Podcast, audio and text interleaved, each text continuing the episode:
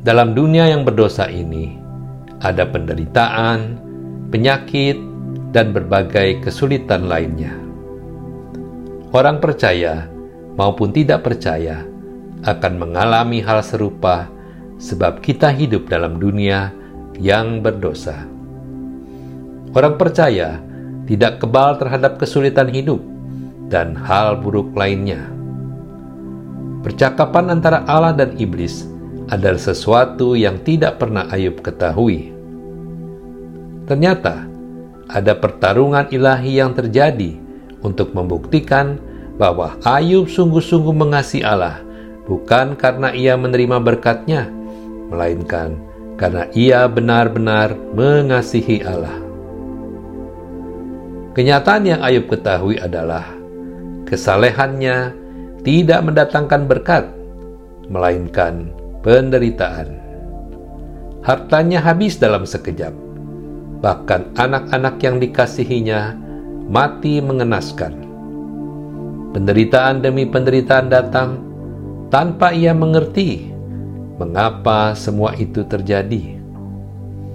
Ini membuat Ayub belajar kembali apa artinya beriman sepenuhnya kepada Tuhan.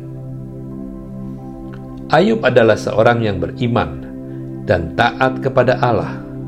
Namun Allah mengizinkan iblis untuk menguji iman Ayub. Allah sangat mengasihi Ayub, namun hal itu tidak berarti Ayub akan selalu mendapat hal-hal yang menyenangkan saja. Allah juga mengizinkan hal-hal buruk menimpa kehidupan orang percaya seperti yang dialami Ayub dan ingatlah, ia selalu tahu hasil akhirnya. Allah tahu Ayub sanggup menghadapi ujian iman ini. Orang yang baik dan saleh tidak selalu mendapat hal yang baik. Kadangkala Tuhan mengizinkan ujian iman itu datang, dan Ia memberi kita kesempatan untuk membuktikan iman kita.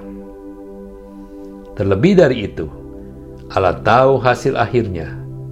Ia tahu kita sanggup menghadapinya. Ketika ujian iman itu datang, bagaimana kita merespon? Apakah kita bertanya, "Kenapa saya? Apa salah saya?" Ataukah kita berkata, "Meski saya alami ini, saya tetap percaya kepada Tuhan." Bahkan lewat ujian ini, saya ingin mengenal Tuhan dengan lebih lagi.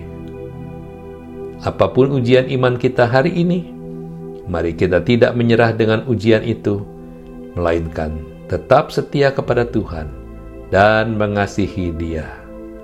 Amin.